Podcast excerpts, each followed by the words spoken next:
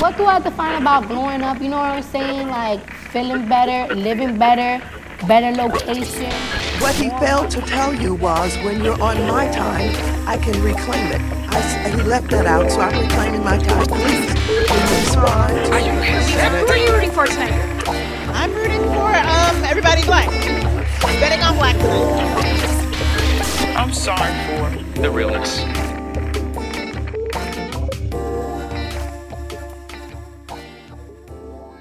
Hey everyone, it's Whitney from WhitneyDanielle.com and NetworkandSpill.com. And I'm excited because it's a new month, y'all. It is a brand new month. And I have been trying to get this particular guest on the show for a while because I have just been in awe of her and all that she does for quite some time. And this is an anticipated episode for me. And I just, I can't wait to get into it. So if you have your phone out, her name is Dr. Ebony. And on Instagram, if you have your phone out, or on Twitter, search at Dr. Ebony Online, and that's Ebony, E B O N Y.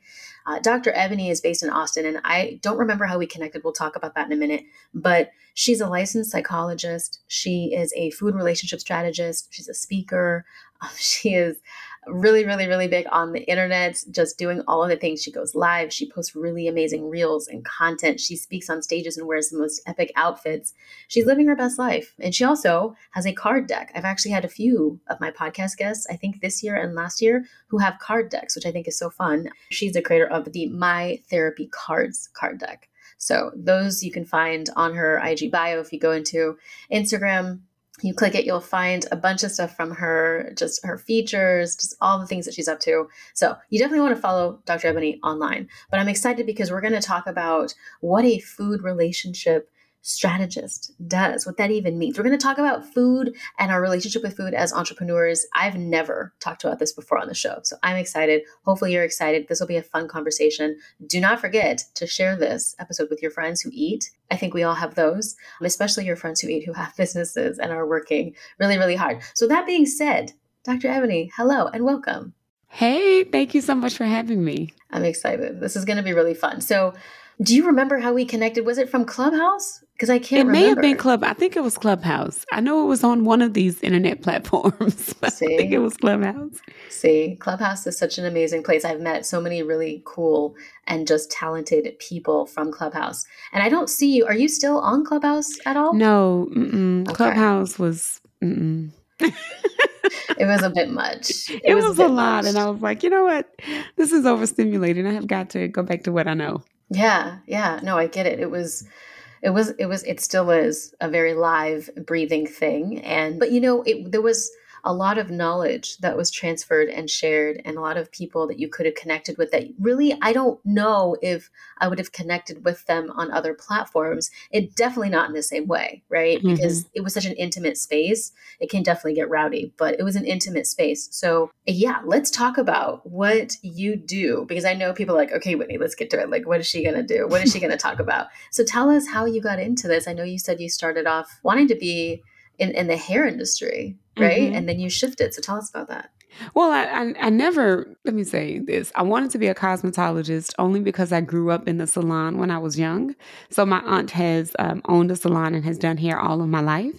And so being there with her every Saturday, every day, basically, I was like, oh, I'm going to go and I'm going to do hair. But then I just loved school so much and I knew that I wanted to, like, I'm just a nerd at heart and I knew that I wanted degrees. So I was like, well, if this if this PhD PhD thing, I'm sorry, doesn't work out, then I'm just going to hair school. And it almost came down to that, to be honest. I went to get my master's. Well, I graduated with my bachelor's. Then I applied to a PhD program and I didn't get in. So I went to get my master's and I did that for two years. I applied to a PhD program again and did not get in. And I said, I'm not taking the GRE over. So it's about to be up in five years. This is the fifth year. I'm not taking it over again. So I'm going to apply one more time.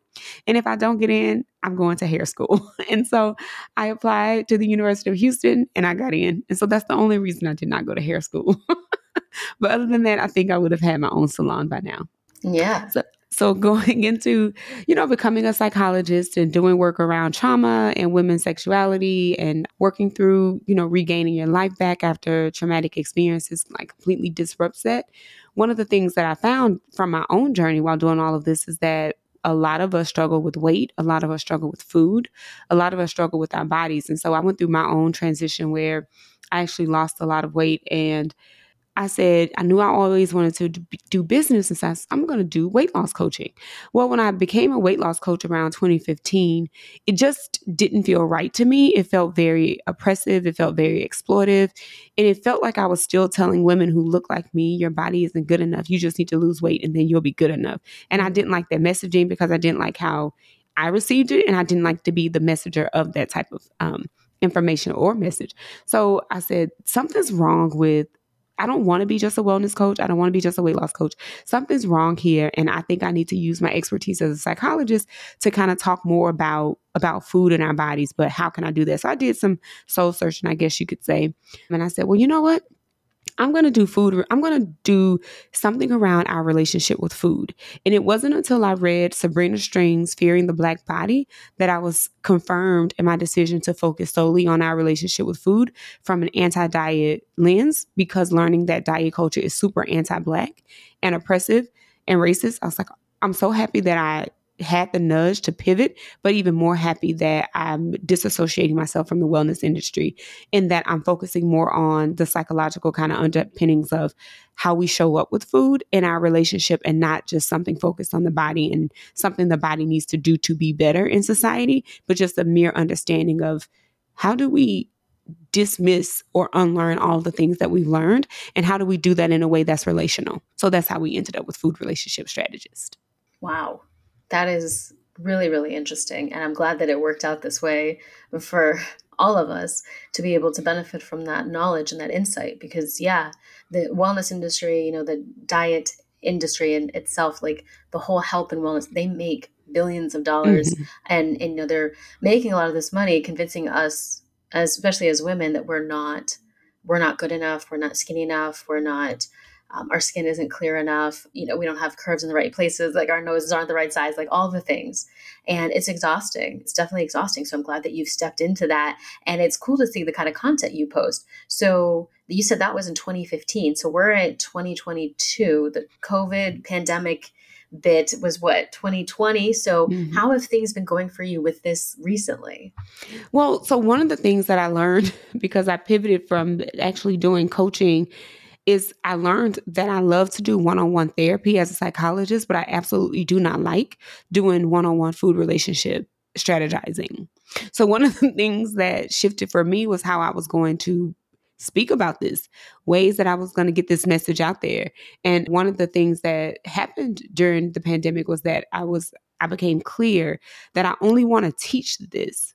I do not want to coach around this. I do not want to put people through a one on one session around changing because change is so long. The change process and unlearning happens in such a long process that I found that clients were getting frustrated. And some of that same diet talk that was coming in session, I mean, it was still there because we're very much inundated, very much conditioned around diet culture every day. And so I was finding that although people liked the perspective that I was bringing, that we can talk about, they still wanted the wellness coach, weight loss coaching. And that was hugely frustrating to me because that's not what I do. And I didn't want people to sign up to spend their money with me, hoping, thinking that they were going to get a result like weight loss, and they weren't.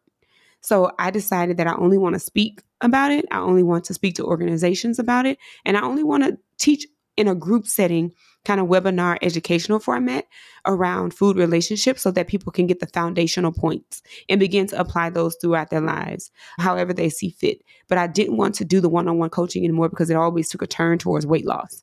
And while weight loss is great, while you can do that because it's your body, and I advocate for that if that's what you want to do, that's not what I'm interested in. And I'm not interested in telling people what to put in their bodies. I'm interested in you having agency to know what to do yourself and us figuring out how you can get through some of the things we've learned to find that agency and to figure out how to get settled in your body. So we talk a lot about systemic stuff. We talk a lot about barriers that exist in diet culture. So I think I found that doing that on a in a group setting was a lot more grounding and helpful for folks than just doing it one on one. So I figured, you know, this is the way I want to show up. And that feels more authentic to me than doing one on one food relationship coaching. So that pivoted for me during the pandemic.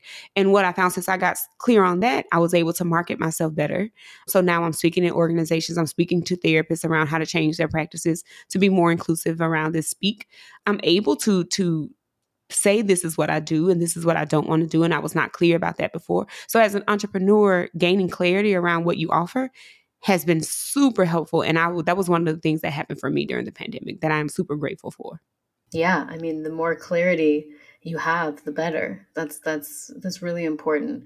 And I love that you're doing the group stuff because I will say when I got into, well, I guess it was mainly with just business coaching and maybe even sometimes life coaching, it seems like something you want to do with one person, you know, and have that guide. But I will say that the more I've grown in just myself and in my business, I've found that group coaching is is sometimes way more powerful because you get so much more mm-hmm. from other people's experiences and other people's examples and and just the potholes that someone else kind of had to deal with that you didn't and vice versa. There's so much more i think give and take when you're in a group setting. So i think that's really cool. Um, obviously the pandemic has has shown a light on a lot of different things right around our businesses and what we can do what we should be doing what we want to do etc so i like that you're not focusing on weight loss specifically. And I feel like you've made that pretty clear too with your page and what you talk about. So, explain to us maybe a little bit more around how the individuals that come to you are really transformed after working with you. You know what I mean? Mm-hmm. Well, one of the things I like to do is I have to tell people, like, even how we got here and why my framework is structured the way that it is and why my page has changed. Because what you see now and what people see now when they're going to come is very different than what it used to be. Like I used to be a before and after picture posting person. I was a bodybuilding person. I did all of those things. I was posting bikini pictures and this is how I lost weight. This is what I'm eating. So what y'all are seeing now is my own transformation. and how I got there is something that I want to share with people who are listening. So one of the things that I found when reading Fearing the Black Body is the racist origin of of fat phobia, right? So back in the day, you know, when race classes were being structured, you know, there was this whole move to make white a bigger class than black. And one of the things that was used to promote that was uh, body type, the beauty industry, beauty standards. And to get more aligned with whiteness also meant that you had to look more white. Therefore, your body had to look a certain type of way, and anything that looked similar to a black body was called gross, was called they can't satisfy their appetites, they're insatiable, they're uncontrolled. So basically, a lot of negativity around it. And the representation of Black folks was one of, of comedy. If you think about Sarah Baartman and her body being on display, it was exploitive. And so when you think about diet culture, beauty industry, the people who were represented were thin white women, thin white women, chiseled white men. And so, how do we get more of this less of that. So, all of the diets, if you take a moment to stop and think about it, is rooted in how do you get more thin? Like white people, European folks, how do you get that body type? Because that was what was represented in the magazines, the Vogues, the Cosmos, the um, runways like and this is even more modern but i'm talking about even way back before then cigarette ads house cleaning ads how to be a good wife ads those things. Think about 1940s 1950s even beyond that way back. The people who we saw looked a particular type of way and those people mainly were white. And so all diet types eat you know drink more milk eat more bread. The people who were shown around these agricultural movements were white people and so when we talk about wanting our bodies to look a certain type of way, what we're really saying, but don't know that we're saying, is that we really want our bodies to look more white. Posted something the other day on my page around perfectionism being aligned with whiteness. So when we are trying to be perfect, when we're trying to get things just so and beating ourselves up and using perfectionism as a tool by which we exist, what we're saying is that we really want to be more white aligned. We really want to be more white because that's the model of perfectionism that we've seen. When you think about the beauty industry, you think about skin type, think about colorism that exists within black and brown communities. The colorism exists because of the divide between whiteness and anti-blackness or whiteness and blackness and then you know the standard being anti-black so when you think about keto, you think about all the things that we now come to know as diets, what we're basically saying is Black people don't really know how to control themselves. And for you to get control of yourself, which we now call discipline and motivation, what we now do that we eat this and you'll be just motivated. Eat this and your body will look just so. Eat this and you'll find the discipline and motivation and energy to actually love on yourself a little bit more because you can't love your body if it's fat. You can only love your body if it's small. So, all of these messages that we hear day in and day out, all the things that we see when we walk into clothing stores, sit in airplane seats, go to movie theaters, all the average size seatings, non inclusive dress sizes, pant sizes, seat sizing are all rooted in diet culture. And diet culture being anti black, I just found that I couldn't teach that anymore. And so I couldn't even be a part of it anymore in my own body. And so for a period after I started bodybuilding, I just stopped trying to lose weight. I just said, I'm going to allow my body to tell me what it wants, leave what it doesn't, and it's going to take the shape that it wants to take. And I'm going to trust that my body will find its balance when it's ready. And that's one of the things that a lot of us can't do and haven't been told to do because we've been taught how to mistrust our bodies and all of that is rooted in diet culture. So, you know, when we're teaching and I'm talking to folks about that and I'm helping people to understand how I've transformed, a lot of that is shedding the messages of you have to eat all of your food, you're going to waste money, and releasing myself from the trauma of diet culture to say, my body will tell me what I want. It will tell me when it's done, and I can trust that my body will find its balance. Now, does that mean that I will you know, might put on weight, I might, and now I have to deal with that reality. Doesn't mean I have to start working out, no, but doesn't mean that I have to do something I don't like to do. Yes, I don't I don't have to do that. And that's what I'm giving myself permission. If I don't want to eat kale, I'm not eating kale. But diet culture tells me that kale makes me a good person. Right? Because good food equals good people, bad food equals bad people, and your worth is connected to what you put in your mouth. If I don't want to do burpees, I'm not doing burpees. If I don't want to work out twice a day, I'm not working out twice a day. I just learned when I started to kind of go through this transformation myself of releasing myself from diet culture, I don't like to run. But diet culture will tell you that running is good for you. And that's the only way that you you can do that. Well, coming from where I'm from, growing up in Mississippi, people didn't run for fun. Black folks didn't. We didn't run for fun, but diet industry tells me that I should become a runner. But then I learned in my body, I don't like running. And so, what are the things that my body likes and is attracted to? And how can those things become measures of health for me? And so, it's all of that transformation that we don't get a chance to talk about that we finally find ourselves we finally find ourselves awakened to that I absolutely love. Oh, I bet. Yeah, I mean, it's it's really this whole idea of following our intuition to a mm-hmm. degree. And you know, there's a lot of people who believe in intuitive eating, who you know absolutely promote doing the types of exercise that fits you because i mean they've done studies on just when we're consistent. We tend to be more consistent with things that we actually like. So even if someone is telling you to do the, the jogging bit all the time if you want to look like whatever halle berry jennifer lopez you know and that's what they're saying. It's like okay but if i don't like it i'm probably not going to do it. And uh, yeah it's it's really sad. And when you really look at health too um, it's interesting. My sister is is my sister Elise is getting, well, she just got her master's, but she's probably going to be getting more degrees and going back to school and doing all the things. But she learns, she's been learning a lot about history and I have as well because of her. And when you read certain books that shed light to this, some of these things you you start to gather more insight on, like how the health industry and some of the studies they've done just in the past really don't ever even include women. A lot of the studies that they do on everything are are like I guess they start with mice and then they just go to like straight white men. And that's it. That's that's the only group that they really ever test stuff for which is really interesting. And to your point about the keto i got a book from the library. What was it? Oh it was on fasting. It was on fasting. And this first of all the book was horrible. It was one of the worst books i've ever gotten from the library ever. And i'm reading through it. And when i tell you the last chapter of this book it was probably four pages maybe five pages. The last chapter addressed women.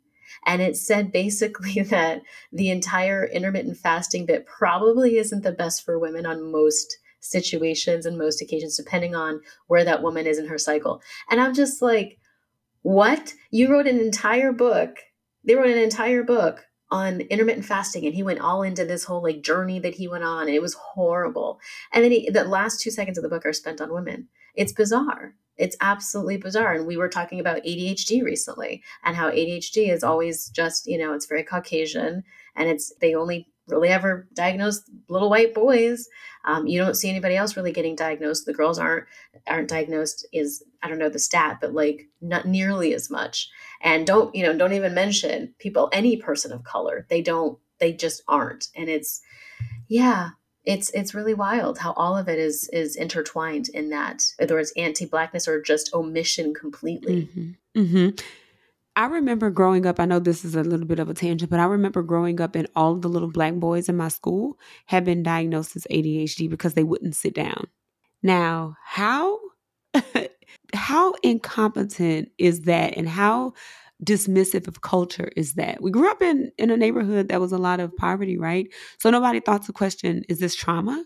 Are these kids just reacting out of trauma? Are they reacting out of scarcity? Nobody thought to ask, ask that. But my experience with ADHD diagnosis was that all little black boys had it. And the main thing to do was to put them on medication so that they would sit down.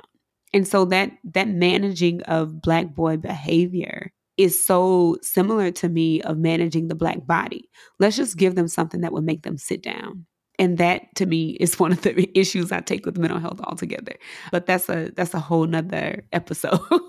but I'm, it is. It makes it me is. think of that when you said the ADHD diagnosis. Mm. Yeah, and and I want to talk way more about ADHD in the future. That's that's definitely going to be on my agenda, just because I was mm-hmm. diagnosed so late in life, and I'm like finding out completely blew my mind. Finding out my dad had it completely or has it completely, just it, it's mind boggling. Just mm-hmm. yeah, but it's it is interesting. I think all of this is, but I love the work that you're doing around. You know, th- this there is a whole phenomenon, I guess you could call it, or culture shift around body positivity. And I'm really loving it. And I know a lot of people, it is what it is. It's going to make people upset, right? This whole having to be inclusive bit, right? Having to acknowledge people as human beings, even if they don't look like Jessica Simpson, or you know what I mean? They're not posing in this, they're not showing up in their physical body as this quote unquote ideal persona, shape, size, whatever you want to call it. I love the body positivity that's we're seeing more of. Um, it's not a fad or a phase. I'm really excited about revolutionizing this as a culture and then it becoming much bigger. When you read, do you remember that book, The Body is Not the Apology or My Body's mm-hmm, Not an mm-hmm. Apology? Mm-hmm. That yes. book, I think her first name is Sonya. Sonya Renee. Mm-hmm. Yes, absolutely incredible. And it's not a big book, y'all. Like the book is super short, right? It's not a dense, mm-hmm. super intensive read, but it was liberating for so many people to read through, even if you just kind of pick a few chapters. And then watching Lizzo on her show, Watch Out for the Big Grrrls, that show to me was really powerful, really powerful as we see this. And the relationship with food comes up, right? Um, there's another woman, Jess- Jessamyn. She's a, a, yogi. She does the yogi. I got her book. I think I have a couple of her books. Her name is, I think it's Jessamyn Jones. I'll put it in the show notes, y'all. Definitely check the show notes. We're going to be dropping some books today. It's fine. Lots of good books. But her book talks a lot about that too, and her relationship with food. And like you were saying, trauma and alcoholism, I believe. All of these things affecting how she's eating was really, really interesting. But we all have a story. So when you're working with people and when you're working with your clients in group settings and whatnot, how do you sort of look at the individual and, and say, okay, well, you have this going on and this is maybe what's affecting. How does that process work, maybe behind the scenes? Mm-hmm. So we're talking about how do we get here? How did we get here? So a historical perspective. So it, it feels a lot like just taking a person's history. How do we get here? What are your thoughts around your body? What are your thoughts around food? What are your earlier food messages? We spend a lot of time talking about food messaging because a lot of us don't know that those messages are still running our relationship with food now. So if you think about the messages like eat all of your food, or I was told, you know, so many of us were told if you don't eat all of your food, then kids in Africa are starving or they're going to starve. How are those things still running your relationship with food and running your family dynamics if you have children or running the ways that you tell little ones how to show up with food themselves. Also, how does that look when you go to restaurants and you know you're full, but you're not going to leave food you're going to always take a to go box? What is that anxiety that comes up when you can't take a to go box or when you leave your food, right? I'm going to waste money and the things that we tell ourselves and the thoughts that are around a lot of the behaviors that we have when it comes to food. Where did those come from? When you're talking to yourself about food now, whose voice do you hear? Whose voice is that? Because a lot of the messaging are going to create the mindsets that we have. Those are going to dictate the guilt that we feel. That's going to create the pattern of apologies that we have about our bodies. That's going to shape the ways that we show up with our girlfriends and the conversations that are centered around bodies, weight loss, oh, look at me, look at my stomach. What diet are you on now? The commenting on people's bodies, the judgments that we have, the comparisons that we have. A lot of those earlier messages are what is driving and creating and reinforcing a lot of these thoughts and behaviors. So we start there. From there, we go on to talk about what are your habits, the things that you're doing just habitually the things that you now have on autopilot that you don't even recognize that you're doing. How do we disrupt those cycles? How do we disrupt what is happening? Then we go on to talk about how to replace just in, um, you know, some of us have coping skills centered around just food. How do we diversify those coping skills? Because coping with food is not bad. But how do we diversify so it's not the only thing that we're dependent on? It's not the only thing that we do because doing any of one thing is exhaustive and it actually creates more problems when that's the only thing that we have to go to. So, how do we diversify coping skills? How do we release ourselves from our morals, our judgments about types of food that we eat? Why is it that you are a bad person when you eat rice, but you are a good person when you eat quinoa? Why is it that you're a bad person when you eat fries, but you're a good person when you eat fried zucchini. Like, let's think about that. Let's think about the ways that we've also lost culture in our, you know, cycles of dieting. Let's talk about the ways that diet culture has ripped these things from us. So, a large part of the work that we do, I would say probably the first 30 to 60 days is just sitting in some truths and realizing that we've been lied to a bunch. And how do we begin to kind of unlearn from that standpoint? Then the next phase is us doing some things. So there are some things that I, you know, have people do is go to a restaurant, leave the food, journal what comes up for you. Go you know leave the restaurant mad because we need to learn how to sit with those emotions. We need to learn that we will be okay. We need to move more out of scarcity and realize that abundance is how we correct our relationship with food because scarcity draws in survival mode functioning. So how do we actually learn to just be and ground ourselves? But a lot of that work also means that some people find out that they need to be in therapy for trauma and that they need to work through trauma before working through their relationship with food because trauma actually disrupts your ability to listen to your body many times. So some people can't really tell when they're full because they don't trust their bodies. Trauma has led them to a place where listening to their bodies is not safe. So, what does that feel like now? And maybe doing therapy coming back to this. So, we're doing a lot of psychoeducation, a lot of exploring, which is why I call it strategizing, because one method is not going to fit every person. And it may take us to course correct, come back and shift, shift some things around, come back to it, and, you know, play with some things, you know, work out some things. So, that's what it looks like behind the scenes. And a large part of this is values driven. What's important to you? And how far off of that have you been lately? And what are the things we can do to get you more aligned? I'm a foodie. I love to travel. I love to experience culture through food. But if I'm restricting myself for the sake of getting into a different pant size or restricting myself for the sake of actually needing to look a certain way or get my clothes to fit a certain way, then I need to figure out what's my middle path and how can I make that more values driven? Because values driven will lead me not to be as restrictive. Values driven will say, I told myself no. I told myself no too many times. It's time to say yes. Values driven can also say, I told myself yes too much. I need to say no. So, what are the things that guide me? What are my anchor points? And how can I use those to determine how I want to show up? So, we do a values assessment at the beginning of our work together. What's important to you? So that when you come in and you say, Oh, you know, Dr. Ebony, I didn't really eat today because I was worried about calories. And you told me that being in community with other folks, being a foodie, traveling was important to you so, how does that align with your values? And it's up to you to, to determine that doesn't really align. So, how do I find my way back here? What does that actually look like? And helping yourself find balance there instead of going by rules that somebody else set for you that may not fit within your life and lifestyle. Yeah, that makes complete sense. The values bit, the trauma bit, what we're taught. Uh, we're taught a lot of things about food, like you were saying even before with the, you know, there's starving children and and not leaving leftovers and not wasting and not trusting your body, all these different things. I think a lot of us have experienced or heard or know someone who has. So let me ask you this, because I want to dive deeper into this, but let me ask you this from your perspective. And keep in mind, right, I don't know a ton about this. This is just me asking you from off the top of my head.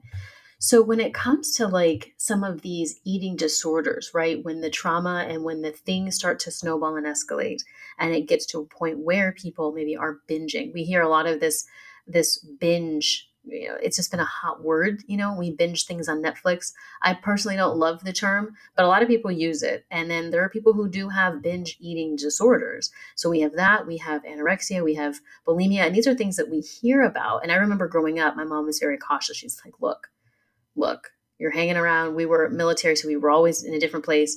But when we were in certain areas, it was okay, we need to make sure we're watching because her friends may be doing some of this stuff and it seemed like a very white thing so can you talk a little bit about that and how that maybe you see it a lot maybe you don't i'm very very curious yeah, so eating disorders, any disorder, you know, we talk about it being on a spectrum. Just like anxiety, it doesn't become a disorder until it significantly disrupts your day to day life. So many people have disordered eating patterns, disordered eating behaviors, disordered movement, exercise behaviors, but not actually an eating disorder or body dysmorphia, right? So when you think about it, just think about a spectrum. Many of us are are eating dis, you know, disordered eating end on the disordered eating end of things. It becomes an eating disorder when folks are putting their health in danger. It becomes an eating disorder when it's become a severe and significant attempt to regulate themselves because that's what eating disorders are about. They're about regulation. They are about controlling.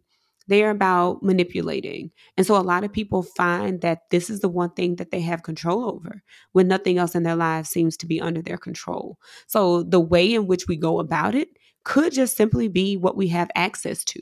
Some people have access to learned behaviors such as restriction.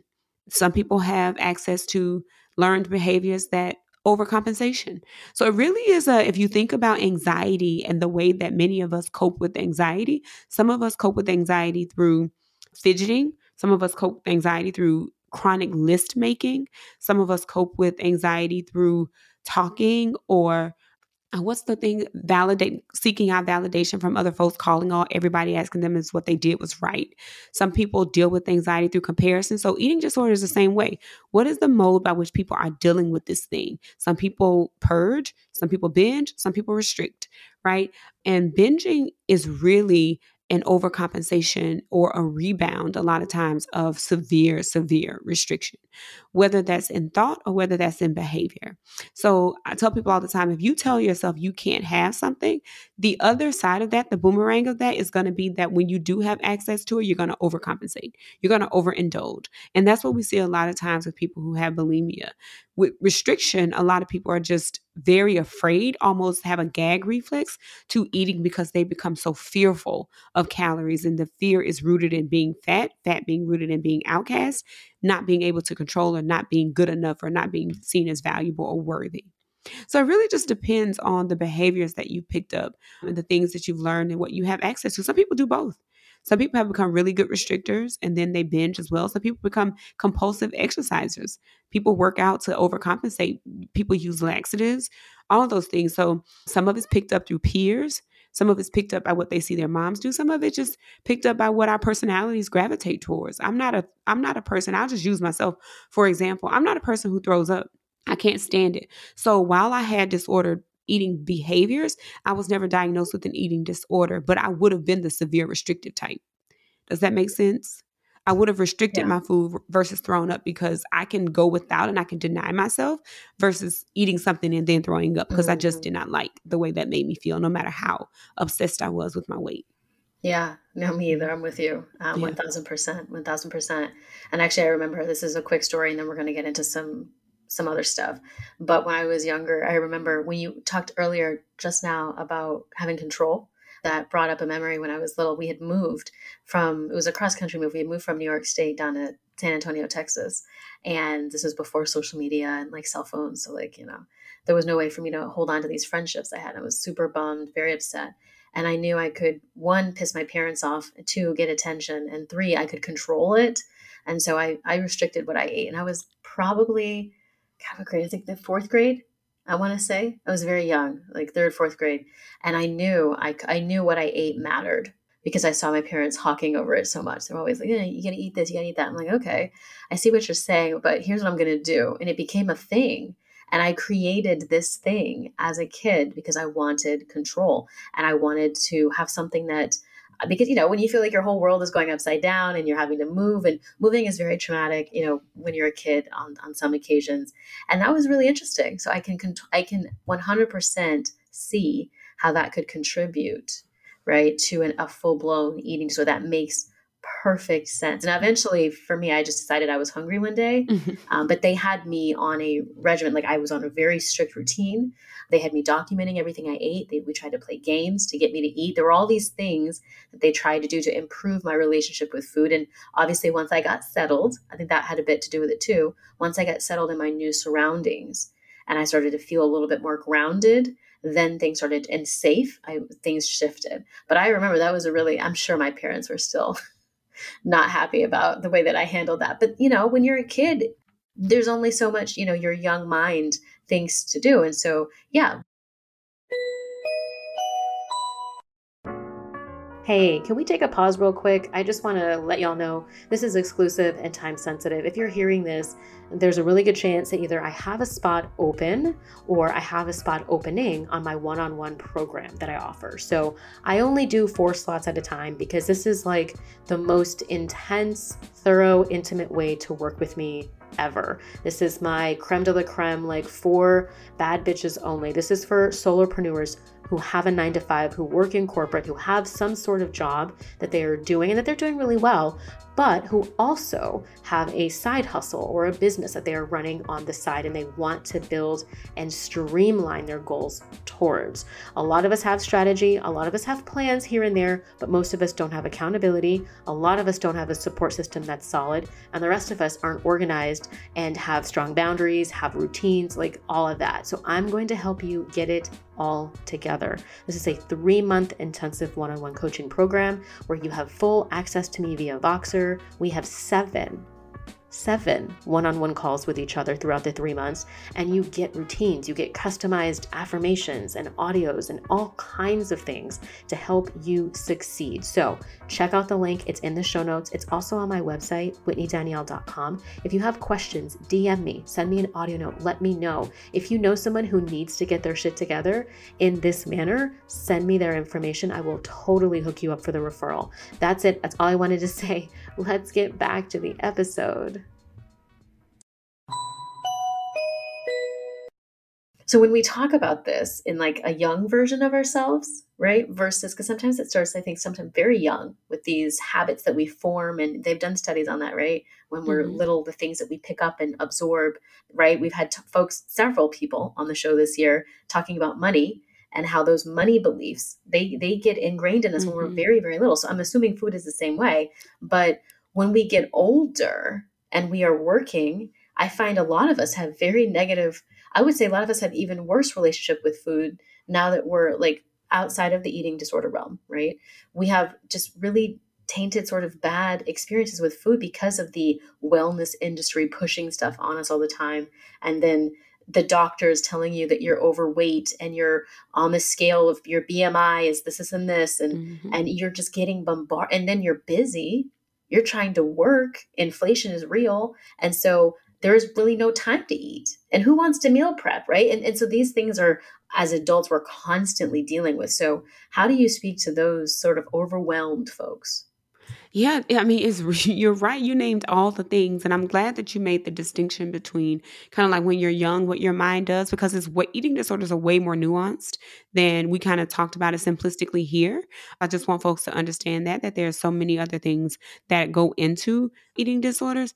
But as adults, we still are trying to find a balance. We still are trying to find control. So, as much as that's something that young people do with young brains, it's something that we do as adults. How do we juggle everything? And we learn to put everybody else and everything else above ourselves. So, one of the first things that go is self care one of the first things that go is prioritizing yourself. So I'll make sure the kids are at school. I'll make sure this email is sent. I'll make sure this funnel is set up. I'll make sure this reel is made. but I'll kind of come back to feeding myself later. Many of us have not learned earlier how to take care of ourselves and put ourselves first. So that's not a skill or thought process that we carry over into adulthood. It's something that we've learned to let play, let let kind of go. We've seen our parents do it. You know, they they take care of everybody else. They take care of the church. They take care of family members. They do all the things, PTA, all the things. So we learn to do the same thing. So if you're talking about how to be an adult who prioritizes themselves, this is something that has to be taught and paid attention to early. But for those people who haven't learned, we start there. We start with where do you fall on your list of priorities? That's one of the questions in the therapy cards. Where do you fall on your list of priorities? What does it say about yourself when you put yourself first? Is there guilt? Is there shame? And how does this actually show up when you're feeding yourself? Oh, I just kind of eat whatever's convenient or I just kind of eat whatever I have a taste for, or I just kind of I kind of go get the the next thing that I that I have in in storage or I have near me, or I make sure everybody else is eating and then I'll eat last. So we're talking about ways that we're showing up even with ourselves through feeding. And one of the things I used to talk to people about is do, would we do that with children? Would we wait to feed babies? Would we wait to feed children? No. So why are we waiting to feed ourselves? So no matter how overwhelmed we are, no matter how stressed we are, We've got to figure out how to place ourselves as a priority simply when it comes to feeding. Because feeding ourselves and how we feed ourselves is a sign of how we care for ourselves. It's a sign of what's priority to us. And why are we forgetting to feed ourselves? Why are we forgetting to nourish our bodies? You know, and so I think that that's a testament to how overwhelmed and how much we're juggling. If you're forgetting to feed yourself, we have problems. And this is one of the things we talk about. We have a problem if you're forgetting that. And I'm not talking about one time here, one time here, chronically forgetting that. So we address that. What is how have you created and shaped your life in a way that you become last? And so in that, how do we not go on the side of perfectionism? Because nobody wants to, eh, people most people don't want to meal prep. It takes too much time. And so, really helping people understand that it doesn't have to go from zero to 100. It doesn't mean that you have to meal prep. It doesn't mean that you have to have a meal planned out every day of the week, but that feeding yourself, getting something is at the top of your list as much as getting sleep is, as much as bathing yourself is. So, how do we get your basic needs met? I don't know if y'all are, you know, if your listeners are familiar with Maslow's hierarchy of needs, but at the very base of Maslow's hierarchy of needs is shelter, food, water, security, safety. Many of us are trying to operate at the tip top of Maslow's hierarchy of needs, which is self actualization. That's where the business development comes. That's where the entrepreneurship comes. That's where the highest self and self, you know, realizing who you are, self awareness, self care comes. Well, if your base isn't secured, then all that you're putting into the self actualizing phase actually is faulty is not is not going to be consistent. So how do we get your base secured is the work that we do so that you can actually self-actualize in a way that's sustainable and that you're not always trying to recreate this this connection with your highest self, this connection with your inner self, doing this inner work. So we work on that because those those foundational pieces are super important. If our if our basic needs are met, our clarity is off. If our basic needs are met, then our stability just in and of ourselves are off. So we address a lot of those things that people don't even think are important when they're just trying to juggle the the nuances of life. It is frustrating. I think when we talk about making time, prioritizing ourselves, self-care, it's interesting how self-care tends to come up so often in so many different conversations around adulting because you're right, we wouldn't we wouldn't for a lot of us who are dog mom, dog parents, dog dads, dog aunties, whatever, right? You you're you have some kind of a pet you're you may be watching, you may be taking care of, whatever. We would never, and most of I don't think anybody would ever, most people, I'm not gonna say anybody, most of us are not going to be out here not feeding our dogs, right. right? Or our cats, or you know what I mean? Our nephews. We're not, we're not going to not feed those around us. And it's actually interesting because culturally, right, we tend to have so many things that we do that is around food mm-hmm. and mm-hmm. giving mm-hmm. and nurturing. That's like a love language to a lot of people. And it's interesting to me though that as this and they've there's several documentaries y'all on netflix that you can watch you can go down this long rabbit hole of learning about food and how we got to where we are today with gmos and fast food and convenient packaging and this this and this chemicals there and there and it is really sad but a lot of it was because of the way that the country was going with with technology, with change, with jobs, all of these things happening. And it's really unfortunate. And so here we are today. You know, we are technologically advanced beings, most of us, especially with the pandemic and all, working from home. And I think that helped some folks, but I definitely know it did not help others. I think, Dr. Ebony, I don't know if you know this. I saw this this uh, stat recently. I don't even remember where I saw it, but it talked about how during the pandemic, like record sales, there were more sales for ice cream than like deodorant for mm-hmm. a very mm. long period. Did you hear that? Mm-hmm, mm-hmm. It's so interesting to me, right? And it's random. And of course, like we can laugh about it because okay, but it was still kind of shocking that they had they had been able to measure this and then say it. And and I think for us as entrepreneurs, whether we're dealing with the pandemic or not, whether we work from home or not, whether we have a team or not, whether we're married or not, or whatever, it is very important for us to make that time and to prioritize ourselves. Um, so, for those entrepreneurs out there who really do struggle with that, and maybe it's because of the way they grew up, maybe it's because they legitimately forget. I know a lot of people with ADHD, the time blindness, we look up and it's like 7 p.m. We're like, oh mm. shit. Or you're taking medication that suppresses your appetite or you're drinking coffee that maybe suppresses your appetite, or whatever, or you're literally just not focusing or you're not listening to your body. What do you tell those folks? And how to, like, what's the first maybe step or two to get into the right direction for bettering how they treat themselves? Yeah. So, one of the things, you know, I would tell them is we, especially as entrepreneurs, a lot of us aren't taught that building a sustainable business means that we're here to run it. So, how long are you going to be here in your business if you're not taking care of yourself? And that doesn't mean that you have to be skinny or you have to be at the gym and have a gym membership or you have to be eating healthy in ways that diet culture says it. But how are you making sure that you're sustained for your business for the long haul? The the preventing burnout preventing fatigue, talking about clarity, business ideas. How do you make sure that you're constantly creating? How do you make sure that your mind is clear and in a space to do that? You really can't do that if you're not taking care of yourself. One of, one of the things I would say is what does your business plan consist of? And are you included? Have you rolled rest, restoration, and repair of yourself into your business plan? What does that look like? And if they have not, one of the things I would say is think about where you fit into your business plan. One of the books that I read was called A Pathway to Wealth. And one of the things that she said she did every morning was had a meeting with the CSO. She said, I have a day full of meetings with everybody else.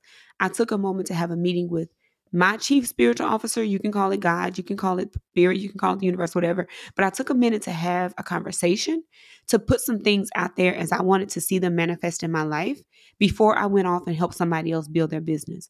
Or before I went off and even made another step in my own business. I wanted to make sure that my needs were heard, that I was caring for myself in my business. And that has absolutely stuck with me because we cannot run a sustainable business if we are not here. And how are you making sure that your business is able to run? Is making sure that you're healthy enough to, to run it. And that means mind, body, emotions, mentally, all of that. Am I feeding myself or am I denying myself for the sake of getting into some pants? Am I hungry? Is my stomach talking to me? Am I grounded? So, one of the things I would say, in addition to asking yourself, are you built into your business plan, is how grounded are you day to day? Many of us are operating still in survival mode. I know for me, for a very long time, I was trying to outchase and outrun poverty. I never want to experience what I experienced when I was young. I never want the uncertainty of when I was young. I never want that that that thought of this could be wiped away at any time. So I built a business out of survival mode. But I can't sustain that in survival mode. So how grounded am I? How much time do I spend getting grounded? How much time do I spend my spend reminding myself that I've created the safety net for myself and I don't have to keep functioning like this? Because when I can slow down survival mode, then I can focus on myself and what I need.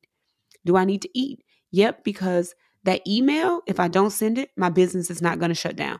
But survival mode tells me that it is. So I can eat. I can drink this coffee and, and, and love it. I don't have to rush. I don't have to eat a toast as I'm walking out the door. I don't have to eat a toast as I'm running to the next appointment. But how can I actually sit down, eat, and enjoy my food and have joy around it versus I'm just going to eat this because this is what this meal plan called for. I don't really like it, but I'm going to eat it anyway. All of that survival mode functioning. I'm going to eat what somebody else told me I need to eat. But how can I actually enjoy this and, and how grounded am I to do so? So I would first tell people get grounded. If that means doing some breath work when you wake up, if that means doing some journaling, get grounded. Figure out how to prioritize yourself and go from there.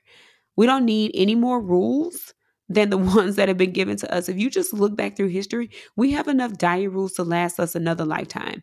You don't need to go pick up a gallon water jug and drink a gallon of water a day. You don't need to go buy all the fruit and veggies. Just start with where you are say, what is my body asking me for now? What do I need now?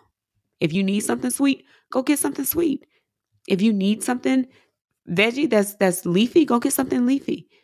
And and work through that shame and guilt that comes up. Like even if you're hearing me talk about this, notice any thoughts that come up that say, "Oh, but you just want me to eat anything," or "That's going to make me fat." Notice that because that's your body reacting to the messages that has been implanted and embedded. If you think that eating a cookie or eating a bag of chips is a thing that's going to be your demise, that's diet culture. So think about those things and think about what you've been taught and fed. And I know somebody's probably going to say, well, obesity is the number one killer of black folks. Scarcity, poverty, systemic issues, food deserts are the number one killer of black folks. Systems that have created poverty and scarcity in our communities are the reasons that folks show up and have relationships with food in the ways that they do. So leave it up to us, minus the trauma, our bodies will tell us what we want, it'll tell us what we don't want. But given all of those other issues that's been wiped away from us, we've forgotten how to listen to our bodies, and that's what we need to do. So that's why the grounding, that's why the trauma work, that's why the breathing, that's why the slowing down is important instead of the re- the reinforcing and repeating of rhetoric like, but we're going to die of obesity, that's scarcity and survival mode, fear antics that don't get us any further than they have already. And you can see that in the literature. So those are the places I would tell people to start and having those kinds of conversations.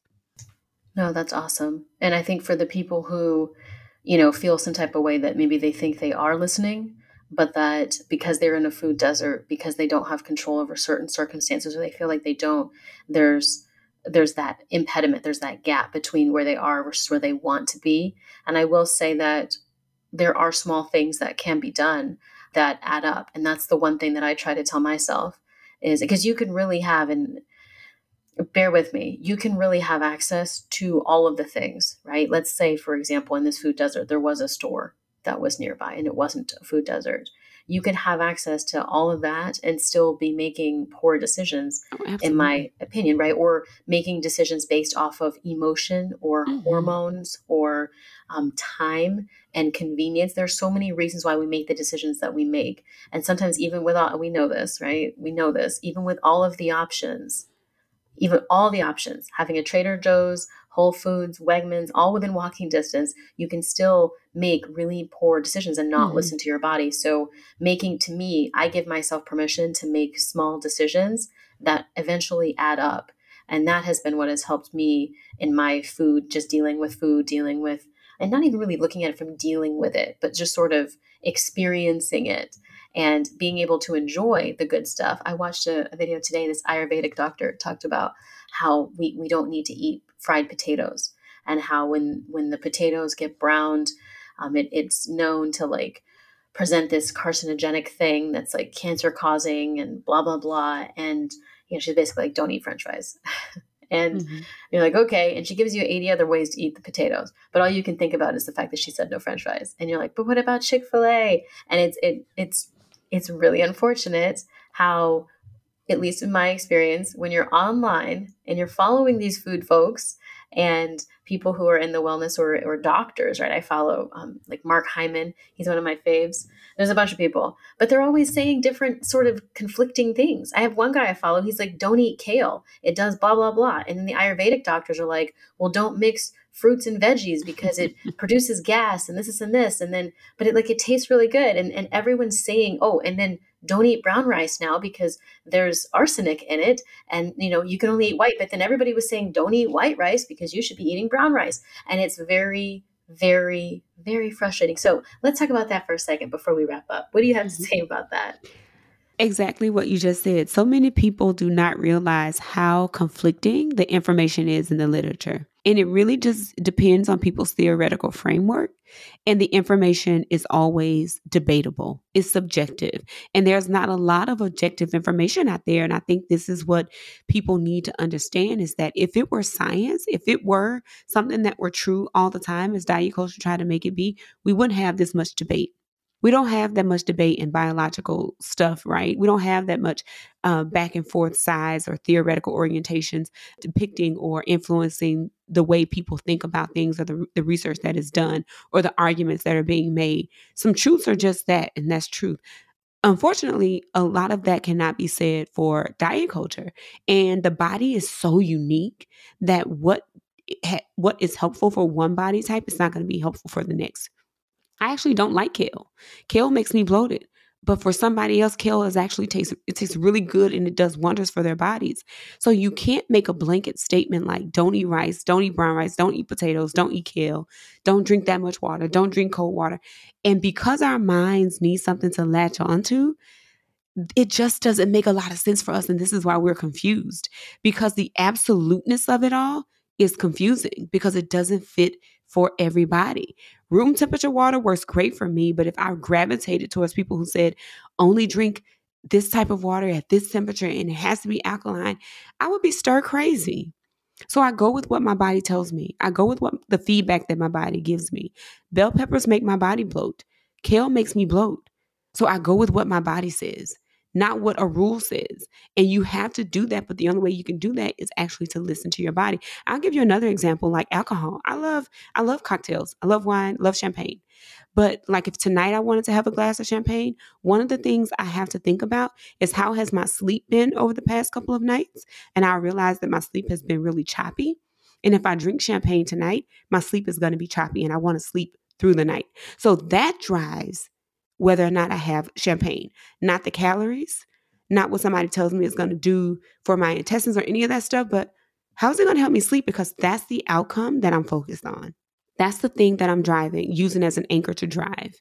So I value sleep, I value rest, I value restoration. Those are my guiding points. So that is what I would tell people. Think about your guiding points. What are your health outcomes? You remember, I can't remember MTV, it was MTV a girl, I think her name was uh, Ayana or something like that. I can't remember her name, but she was completely vegan for a number, number, number of years. And she said that she followed the whole veganism don't eat this, drink this type of water, only eat veggies because that's what diet culture tells you to do, right? And she developed breast cancer. So she said, one of the things that I wish I had done was slow down, calm down, and not be so driven by fear of what I was hearing was going to happen to my body because I did all the right things and I developed breast cancer still. So these are the things that I need people to understand is if we're focusing on one piece of information, using that to make a blanket statement, we're potentially causing ourselves more harm than good, creating more problems for ourselves. So helping yourself get back, maybe you could do some work with a therapist or nutritionist around how do I take my values help the, help me find balance and actually approach food from that way. I don't want to feel guilty. I want to feel joy. I want to still eat things that I enjoy. So what does that look like for me versus what does this plan say? What does this plan say? And your only outcome being what the scale says back to you because that can be detrimental in and of itself. Yep, absolutely. No, that's a really good point. I loved everything that you just said. Um, and I love that you were you were kind of talking about pillars and these guiding points as to you know thinking back to that. And i think it's important like sort of anchors. I think for me that's the word i like for my my brain is anchors things i can come back to that are rooted and grounded into something that's important to me. So to your point about the champagne if sometimes we can be a bit as ADHDers, we can be a bit impulsive. And I guess I didn't really realize that until I did. And then I was like, okay, yeah, I definitely see this. This is a problemo. You can just be impulsive and you don't always think to think about stuff like that. And that's where it's like you do have to slow down. You have to slow down and then you have to have those guiding points in the in to, to begin with, right? It's easier when you have a dog or when you have somebody that's like that you have to care for, right? That's going to bring you back. That's going to anchor you back. I can't go out all night. I can't go on a trip to Thailand mm-hmm. tomorrow because I have to make sure I have childcare for my dog, right? Same thing for anybody else. We have these responsibilities. And so remembering that and tuning back into that. My mom always said, Whitney, you need to listen to your body because I would get headaches as a kid all the time. Listen to your body, listen to your body. I'm like, Mom, what are you talking about? And eventually it hit me and I was like, Oh, Mhm. oh, okay, wait. So you mean you mean when I feel thirsty and there's something in my head screaming to drink water, I should listen to that and then go drink the water. Oh, okay. So don't ignore that. Keep playing and then be upset later when I have a headache. Got it. Got it. Got it. And it took me a very long time to understand that. But once I did, it was really, really powerful because guess what? I would have less headaches. Now, some of that was biological, hereditary, the migraine bit, super fun. But at least I could listen to what was going on more clearly than sort of winging it. And that is incredibly powerful. Um, I mean, I do also want to reiterate a point that you said because I think feel like as entrepreneurs, a lot of us don't do this, is taking care of ourselves and prioritizing our health because when we are fueled properly, we can operate at a higher capacity. You just can't. And it's funny, there's a comedian that made a joke. They were like, why are people who are fit always in the gym? Like, you already did it. Like, congratulations. why are you still here? And it's, you know, a lot of it is because they feel good. They feel good. It makes them feel good. There are studies, I'm sure tons of studies that have been done um, on the effects of working out. And so, doing something that makes you feel good produces a better outcome in how you behave. And I have been trying to do that biohacking. We could do a whole episode. If you want to come back and do a whole Mhm. episode on biohacking, I would love to do that because all I ever hear are straight white guys talking about biohacking. I never hear anybody else talking about it. And I find it really, really interesting. If you do you talk about it at all or have I don't like talk random about it. I'm gonna have to read up on it when I when I'm done with this, but Okay, I would I've love heard if, it before though. yeah, if it interests you, I would love to have you come back and talk about it. But basically, these guys, and I don't know the history of it too too much, but I just remember there are these guys who were trying to hack into their system, their bodily functions and whatnot to operate better and more efficiently. So they were kind of like with the whole nootropics conversation, but making sure they were eating certain things like um, Jim, Jim Kwik, I believe. He's the guy that, that helps people speed read. He's really big on brain health. Um, he was Mhm. dyslexic and had all these issues um, growing up as a kid, and he was able to shift that and just like now he's like insane with how he teaches and how he helps people. But he does a lot of work on the brain, and I find it interesting because they've done studies on all this, like what helps you to perform better. A lot of us as entrepreneurs want to perform better. We want more energy. We want sustained energy. We want to also respect, and I've had people on the show talking about napping, and we want to take breaks too. But this whole idea of how can we fuel ourselves in a way that individually we can operate to the highest capability that we can whatever that looks like that day whatever that looks like that season. And i love this idea. So definitely and if anybody listening knows anything about biohacking please reach out let me know. I only ever see my guys talking about it so i'd love to have that specific conversation of how we can tap into really fueling our bodies in ways that are going to help us perform really well as busy motivated juggling different things and tasks types of entrepreneurs so yeah we'll follow up I love that that. I love that. And one of the things I think we have to do, and I and I just want to say this quick aside, is I think we have to disconnect the gym being for weight loss because I think that that is intimidating for folks, and just understanding that if the if we have been taught that the gym was for exactly what you just explained to help us function better, we will see a lot more people utilizing the gym for that. But when we talk about gym, a lot of people associate with weight loss, and it's just overwhelming and triggering. And so people don't even want to go there. So, you know, I think that unlearning what the gym is for, unlearning what exercise is for, could be super helpful for folks. And understanding that exercise is just, you know, one of the outcomes is that you feel better, you function better, you any type of movement, you just have better brain brain functioning, and that it doesn't have to be insanity. It doesn't have to be um, these hardcore workouts that it can literally just be moving in ways that make you feel good that will help your brain function better help you have more clarity. So i think part of you know getting back to that point is helping us unlearn and, and disconnect some of these things we've been taught around you know what certain things mean and the function of certain things like the gym Absolutely. Yeah. I feel like we could definitely keep talking about this for another half an hour. This is I feel like we're just starting to get warmed up and and we, we really could. I know we could, but we're trying to keep it to you know digestible pun intended level of of audio here so we'll have a part two at some point we'll get dr ebony on the show soon Mhm. to have to please come back and we'll keep talking about this but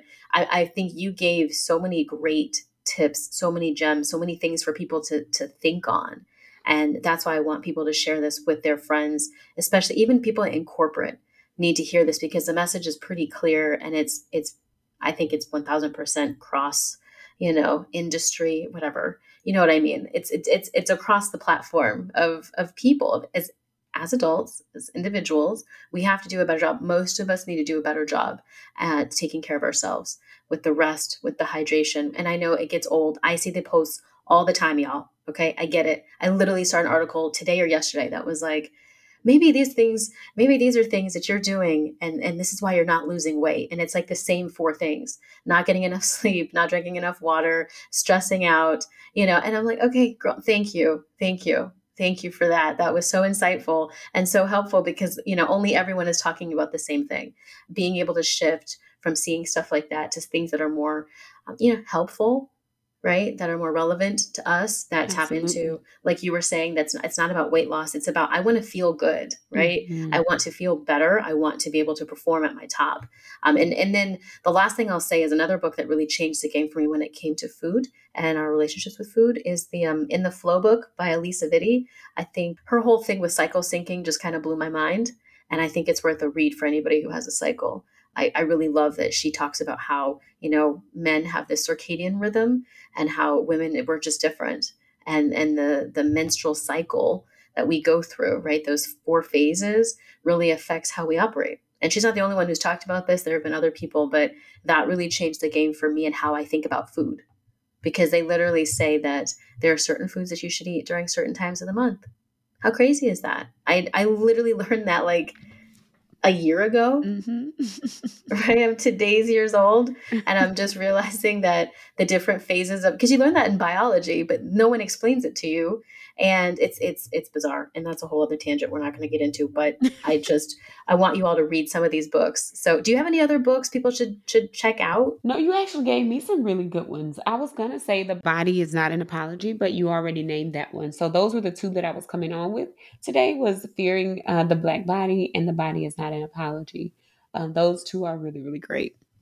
Okay. We'll put those in the show notes for y'all to check out. You know, I love books. I love reading. I love spreading that knowledge. The Alisa Vitti book is really dope. She has a whole app. She has a program with recipes. Really cool. Really cool stuff. Um, and which is so much information for us to learn, but it's it's doable. It's important. We're important, and the information that we have will be able to help not only ourselves but those around us, which I think is kind of the gift that keeps on giving. So, I am so excited we had this conversation. Is there anything that we didn't? I know people have your Instagram, which I'll repeat. It's at Dr. Ebony online. It's Ebony with a Y online. Please follow her Twitter, Instagram, Facebook. Um, she is Dr. Ebony on TikTok. Look her up, add her on social. What else? Do you have anything you want to talk about that's coming up in the next month or two? I would tell folks if they're really interested in doing some of this self work, some of this insight work, some of this stuff that's getting in their way, that they can pick up the therapy cards at mytherapycards.com or mytherapycards.shop, and they can actually do some work around specifically the food relationship. So you would take the questions and apply them specifically to your food relationship, and they work. They, they work well. I use them in coaching programs and when I'm doing talks too. So I would say pick that up if you you're interested. And if you are an entrepreneur who happens to be a therapist or coach, and your profession is just kind of helping people out in that realm, then I'm having a coaching program start this fall or the fall of 2022 where you can come and we can work together around gaining clarity, finding your niche, finding your message so that you can go on to do speaking things like this and help to really solidify your position as an expert. And you can find that out on my website, drebony.com, and you can sign up for uh, that via my website or the link in my bio on Instagram um, put your name on the wait list so we can get you more information. Wonderful. Okay, y'all. Well, you heard it right there. Please make sure you're tapped in on social media. Obviously, you know where to find me on Instagram at Whitney Danielle Co underscore. Hit me up, please, if you're listening. Screenshot your phone, your device. Um, if you're in the car, take a pic and tag us on social media. Let us know. We are going to do a quick IG live so you can see Dr. Ebony if you have, ever want to um, see her in in the full color online, obviously not like in real life, but she'll be on Instagram for you all to just engage, ask questions, um, say hello, right? Introduce yourself, really interactive. We'll do an IG live real quick after the episode has dropped. If you're listening to this in the future, make sure you're supporting the show. You can leave five star reviews or five star ratings and a review on pretty much all the platforms, right? Spotify has a rating uh, bit now where you can rate podcasts and you know Apple Podcasts, Google Podcasts, etc. So would appreciate that support. I love seeing you all leave reviews of Network and Spill. With that being said, I am so excited that you made it to the end of this episode. This has been so much fun. We will do a part two at some point in the future. Dr. Ebony, thank you so much for being with us today and taking the time to join me. Thank you so much for having me. I really enjoyed it. Thank you. Thank you. I'm glad. And and y'all listening, you know what to do. We'll see you next time. Take care.